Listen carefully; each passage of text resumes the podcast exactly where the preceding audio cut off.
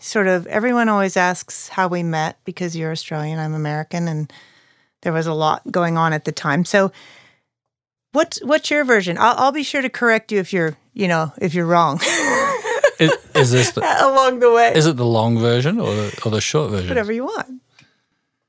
Well, we met on Hamilton Island, which is an island on the Queensland coast in Australia, which is sort of situated in the idyllic Barrier Reef. A little bit cliche, but we happened to be up there with a couple of guys on a fishing trip. Now, the flights only come in at lunchtime, and I was due to come in on a Thursday, but I was delayed, and I came in on Friday. So rather than ruin my friend's fishing trip for the day, I said, you know, tho- let the, those guys all go out fishing on the Friday, and I flew in and had to kill about six hours um, waiting for the boat to come in.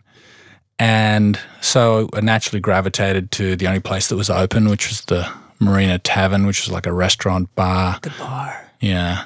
Which we sort of tried to describe more as a restaurant to our children until they became teenagers. Then, yes, it was Yeah. a bar. And so the only three people in the place were Wendy, her friend, who she worked with in Australia. After having a beer or two by myself, I realized that this was going to be a long haul. I introduced myself to the Australian girl and said, "Hey, would you mind if I just just joined you?" And that was the introduction, I suppose. That's how we first uh, met each other. Um, would you like me to go on and explain Go from on. so I think um, we just sat down in a normal way, like normal adults do, and, and started talking. And then I could see very quickly that, wow, this girl's very special. Hmm.